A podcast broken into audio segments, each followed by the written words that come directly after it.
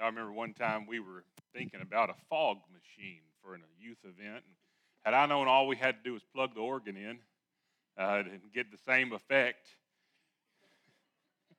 or set the fire alarms off probably if we had. But you know, I was looking, Brother Eric was just talking there, and uh, so I decided I'd look up, start thinking about this ad to write. Beautiful, vintage organ looked up vintage on thesaurus.com while I was sitting right down there. Now I got an ad. Let me get rid of that. Y'all let me decide later. I looked up some more words that mean the same thing as vintage choice, classic, old. Anyway, any of those probably apply. Uh, but, uh, but anyway, uh, you know, it kind of goes along with my train of thought tonight back in John chapter 3. Uh, certain times of the year kind of make us think of certain words, I think. And, uh, you know, around Christmas time, there's certainly uh, words uh, in our vocabulary that, that uh, may be in uh, even a lot of the decorations we see around. Think about joy and peace. You know, Mary's got some pillows, some Christmas pillows that go out on in the living room there say joy and peace. And she got about three or four million snowmen there in the living room. And she's even got some snowmen pillows that sit there or whatever they are on that same, and they say joy and peace. Those are good words. Uh, another word I think about come to Christmas time is hope. Uh, because, uh, you know, it really is. We think about the story of our Savior, thinking about the story of uh, God loving us so much that He sent His only begotten Son. Uh, it really ought to give us hope. And tonight we're going to look a little deeper, a little further into the life of uh, Nicodemus.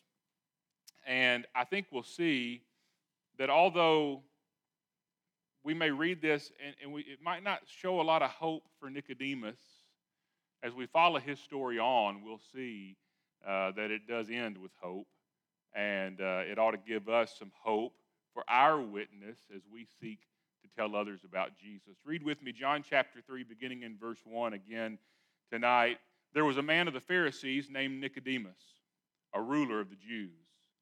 This man came to Jesus by night and said to him, Rabbi, we know that you are a teacher come from God, for no one can do these signs that you do unless God is with him. Jesus answered and said to him, Most assuredly, I say to you, unless one is born again, he cannot see the kingdom of God. Nicodemus said to him, How can a man be born when he is old? Can he enter a second time into his mother's womb and be born? Jesus answered, Most assuredly, I say to you, unless one is born of water and the Spirit, he cannot enter the kingdom of God. That which is born of the flesh is flesh, and that which is born of the Spirit is spirit. Do not marvel that I said to you, You must be born again. The wind blows where it wishes, and you hear the sound of it, but cannot tell where it comes from and where it goes. So is everyone who is born of the Spirit. Nicodemus answered and said to him, How can these things be? Jesus answered and said to him, Are you the teacher of Israel and you don't know these things? Most assuredly, I say to you, we speak what we know and testify what we have seen, and you do not receive our witness. If I have told you earthly things and you do not believe, how will you believe if I tell you heavenly things? No one has ascended to heaven, but he who came down uh, from heaven, that is, the Son of Man, who is in heaven. And as Moses lifted up the serpent in the wilderness, even so must the Son of Man be lifted up, that whoever believes in him should not perish, but have eternal life. For God so loved the world that he gave his only begotten Son, that whoever believes in him should not perish, but have eternal life. For God did not send his Son into the world to condemn the world, but that the world through him might be saved. He who believes in him is not condemned, but he who does not believe is condemned already, because he has not believed in the name of the only begotten Son of God. We'll stop there for now. Father, thank you so much for your word. Thank you for the truths of your word. Thank you for the hope of Scripture. Thank you for the hope of heaven. And we thank you for the hope that we find at Christmas time. I pray now that you'd speak to us through your word. Show us what you'd have us to learn. In Jesus' name, amen. Now, we, we read this text, of course, we, um, we use John 3.16. I use John 3.16 uh, a lot, especially when, when talking to kids because the kids know John 3.16. And they were talking about salvation and use that verse. And, you know, the sad part of the story is, as we read in John chapter 3 about Nicodemus, we really don't know that he left this conversation saved. Uh, there's really every indication that he leaves this conversation without having saving faith. Because as we look here at the text, uh, it would go back to verse 10. You know, it says, Jesus answered and said to him, Are you the teacher of Israel and do not know these things? Most assuredly, I say to you, we speak what we know and testify what we've seen, and you do not receive our witness. Now, the you there uh, in verse 11 is the plural you. Or as uh, if Jesus lived in South Arkansas, he'd have probably said, Y'all don't receive our witness, okay? That's what Jesus is saying. He's pointing back to the fact, like we talked about this morning, at the end of chapter 2, there it says that Jesus knew what was in a man. And just paraphrasing, Jesus knew they only believed because of what they saw. They didn't have saving faith, they only believed based on what they could see with their human eyes. But nevertheless, all indications point back to the fact that Nicodemus left this conversation still only believing based on what he could see, not believing based on saving faith. But before we move on and we add some hope to this whole narrative, there's something else that uh, I didn't uh, point out this morning that, uh, that I think is of um, it's very essential to this whole conversation of Nehemiah and his uh, salvation. In verse 10 that we read just a minute ago, Jesus referred to him as the teacher of Israel. The teacher of Israel. Now, Holman's Bible Dictionary says that this term means he was an authority on the interpretation of Hebrew scriptures. So, Nicodemus is one of the guys you'd go to if you, you know, you're studying your Hebrew scriptures and you say, I don't understand what this, this means. You go to somebody like Nicodemus. He was an authority. You know, he would uh, may even be somebody that other uh, rabbis would quote. He was an authority on the Hebrew scriptures. So stop and think about the Hebrew scriptures for a minute. That's what we call the Old Testament. What does the entirety of the Old Testament point to? Jesus. The entirety of the Old Testament points to Jesus. You know, Nicodemus' Old Testament knowledge should have pointed him to who Jesus was. I mean, we even go to a scripture like 2 Timothy chapter 3, verse 14 and 15. Uh, Paul tells Timothy, But you must continue in the things which you have learned and been assured of, knowing from whom you have learned them, and that from childhood you have known the holy scriptures, the Old Testament, which are able to make you wise for salvation through faith, which is in Christ Jesus. You know, so far as we know, based on what we know about the conversion of Timothy and his ministry with Paul, Timothy wasn't an expert on the Hebrew scripture. He certainly knew a lot. He, he had certainly learned a lot about the Hebrew scripture, but Timothy's not the guy you'd walk up to and call the teacher of Israel. But Paul told Timothy, said, there's enough in the Old Testament to show you who Jesus is. And if there was enough to show Timothy, somebody who he was reasonably well read on the scripture, but not an expert, how'd the expert miss it? Why didn't the Old Testament point Nicodemus to the truth of who Jesus is? Well, I think he was blinded by what he'd always been taught. He was blinded by what he always thought. He saw, as he read the scripture, what he wanted to see. Remember, he asked Jesus, How can an old man give up everything he's ever believed and start over from scratch. That's what he was asking. How can an old man go back in his mother's womb and start over? How can an old man be, be forced to or be caused to completely change who he is? The greatest obstacle, I believe, that any of us ever face in accepting the truth of Scripture is our own belief. And the greatest obstacle we'll ever face in sharing the Scripture our own personal biases. You know?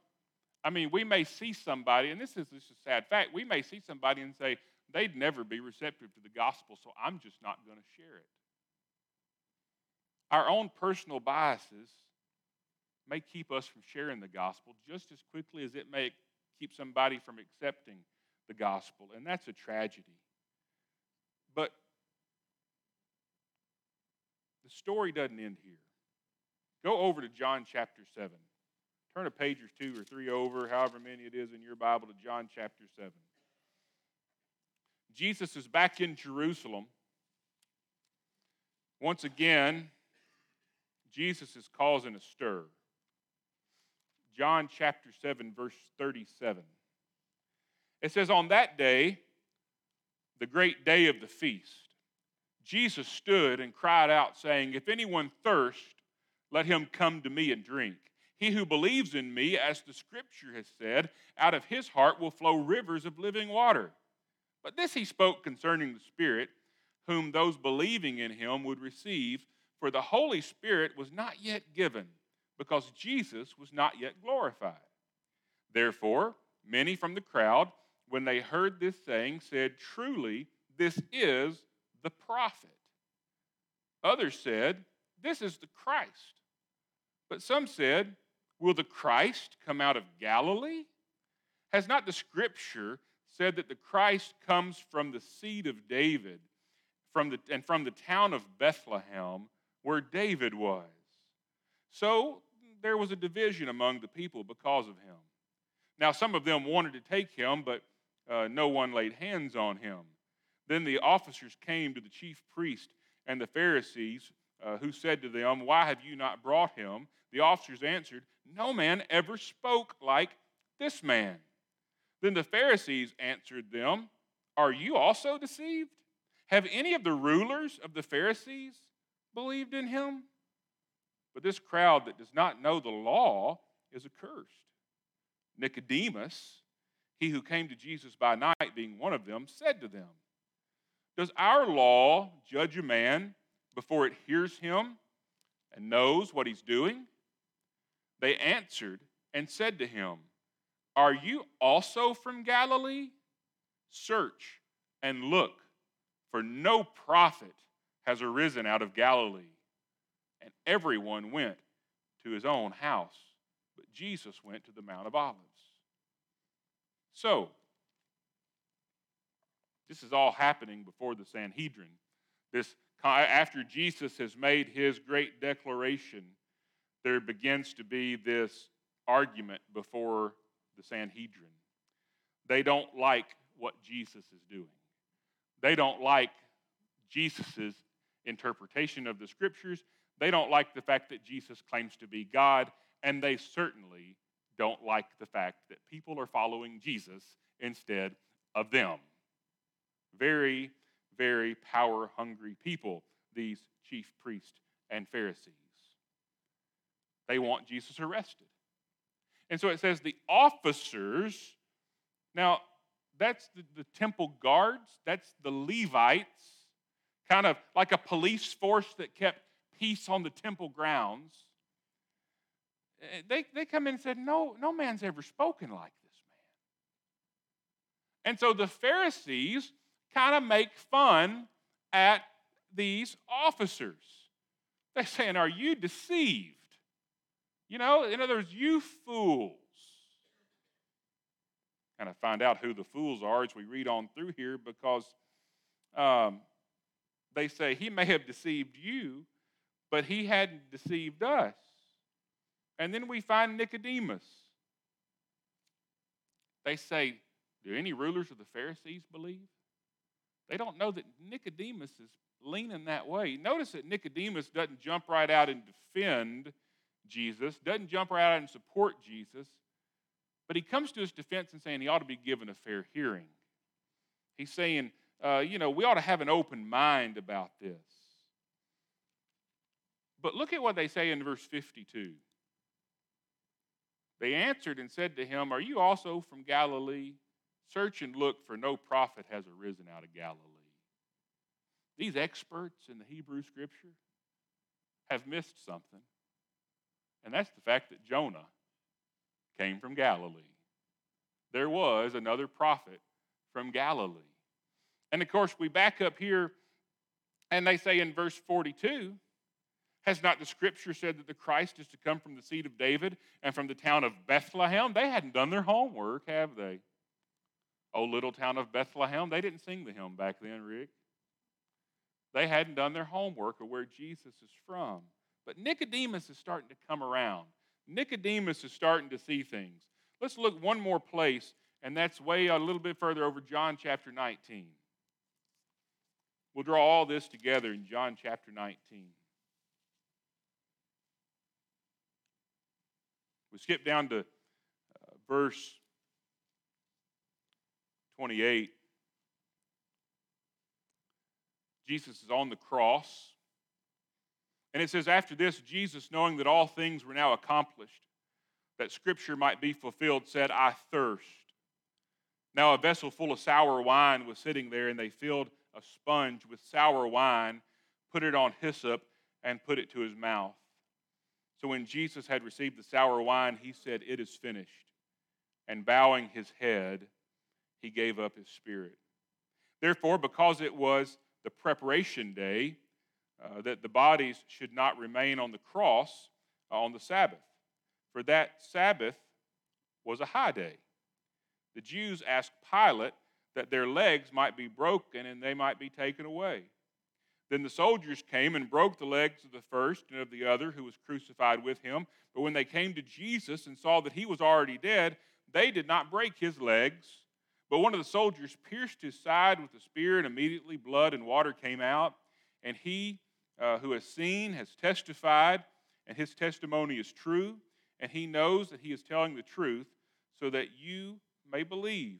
For these things were done that the scripture should be fulfilled. Not one of his bones shall be broken. And again, another scripture says, They shall look on him whom they pierced. And after this, Joseph of Arimathea uh, being a disciple of Jesus, but secretly for fear of the Jews, asked Pilate that he might take away the body of Jesus. And Pilate gave him permission, so he came and took the body of Jesus. And Nicodemus, who at first came to Jesus by night, also came, bringing a mixture of myrrh and aloes, about a hundred pounds. Then they took the body of Jesus and bound it in strips of linen with the spices, and uh, as the custom of the Jews is to bury. Now, in the place uh, where he was crucified, there was a garden, and in the garden a new tomb in which no one had uh, yet been laid. So there they laid Jesus because of the Jews' preparation day, for the tomb was nearby. Jesus has been crucified. Joseph of Arimathea verse 38 says, is a secret disciple for fear of the Jews. He is no doubt a wealthy man, as he is described in Scripture, and, and uh, we know he's a member of the Sanhedrin. And he comes to bury Jesus. But he doesn't come alone. Old Nicodemus came.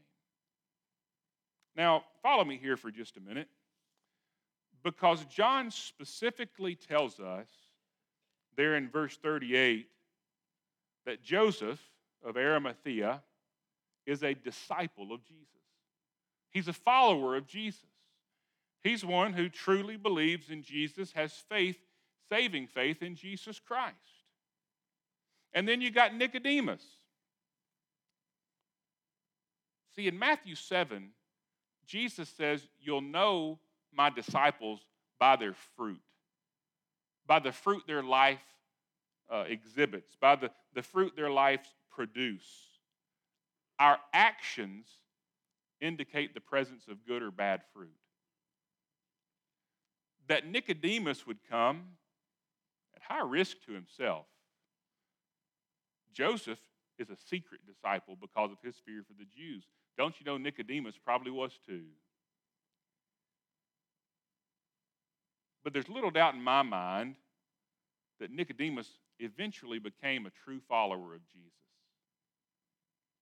Because James says that our works prove our salvation. Our salvation is not accomplished by works, it's accomplished by faith. But our salvation is proven by our works. And that he would risk it all to help Joseph care for the body of Jesus. To me, I think that is, an, that is his faith being worked out. So, what implications does all this have for us? I think it gives us hope. Christmas time, at any time, because Nicodemus first heard the gospel from Jesus, from Jesus himself. And there's every indication there in John chapter 3 that Nicodemus didn't have saving faith in John chapter 3. You see, we shouldn't get discouraged when we share the gospel and they don't immediately repent and accept Christ as their Savior. 1 Corinthians chapter 3, verse 6, Paul even said, I planted, Apollos watered, but God gave the increase. Galatians chapter 6, verse 9 says, And let us not grow weary while doing good, for in due season we shall reap if we don't lose heart. In due season, it appears that Nicodemus trusted Jesus Christ as his Savior. Christmas time ought to cause us to have a renewed focus on sharing the gospel. And as we do that, I pray that we won't lose hope. As we share the gospel, if somebody doesn't accept it right away, I, I hope we'll keep watering that seed. And that we'll, we'll keep revisiting that, that we will pray for those, knowing that it's not our job to bring about the immediate results. It all belongs to Him. Our job's just to keep sowing the seed. And there's no better time than Christmas time to focus on that. Is there anything before we go? Not, if you'll stand and we'll be dismissed with a word of prayer.